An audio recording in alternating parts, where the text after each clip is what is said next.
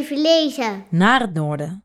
Tot mijn zestiende woonde mijn oma bij ons, in een aanbouw aan ons huis vast. Iedere avond kookte mijn moeder eten voor haar en om acht uur 's avonds kwam ze koffie bij ons drinken.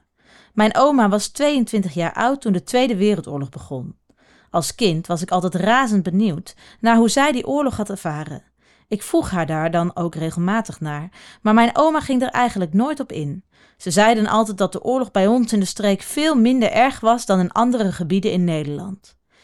In het boek Naar het Noorden van Koos Meinders zie je eigenlijk ook goed naar voren komen dat de oorlog op sommige plekken meer aanwezig was dan op andere plekken in Nederland.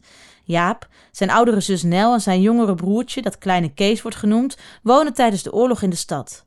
Maar als de hongerwinter aanbreekt, is er geen eten meer voor hen en worden ze alle drie en zonder hun ouders naar het noorden van Nederland gestuurd, waar voldoende voedsel voor hen is. Jaap wordt bij een gezin geplaatst, zonder zijn broer en zus, maar wel met meer dan genoeg eten. De volgende morgen moest ik nog voor ik mijn ogen goed en wel open had, meteen denken aan het gesprek van gisteravond. Ik begreep er maar de helft van. Nel en kleine Kees werden op reis gestuurd, maar waar naartoe? En waarom wilde mijn moeder niet dat ik meeging? Dat is niks voor hem, had ze gezegd. Wat bedoelde ze daarmee? Heel de dag dacht ik: nu gaat mijn vader of moeder het vertellen. Maar het gebeurde niet, alsof ook zij het wilde vergeten.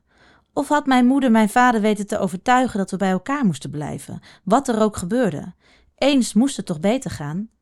Uiteindelijk hoorde ik het van Nel toen ze me kwam aflossen in de rij voor de gaarkeuken, die elke dag langer leek te worden. Ik stond al minstens twee uur te blauwbekken.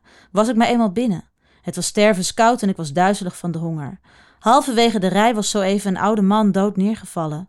Omstanders hadden hem onder zijn oksels gepakt en aan de kant gelegd. De korst brood die hij aan het eten was, had een jongetje opgeraapt en snel in zijn mond gestopt. Nel kwam me aflossen en toen vertelde ze het. Zij en kleine Kees gingen met een heleboel andere kinderen met een boot naar het noorden, waar genoeg te eten was. Jij gaat niet mee, zei ze. Mama zegt dat je te gevoelig bent. Je gaat dood van heimwee.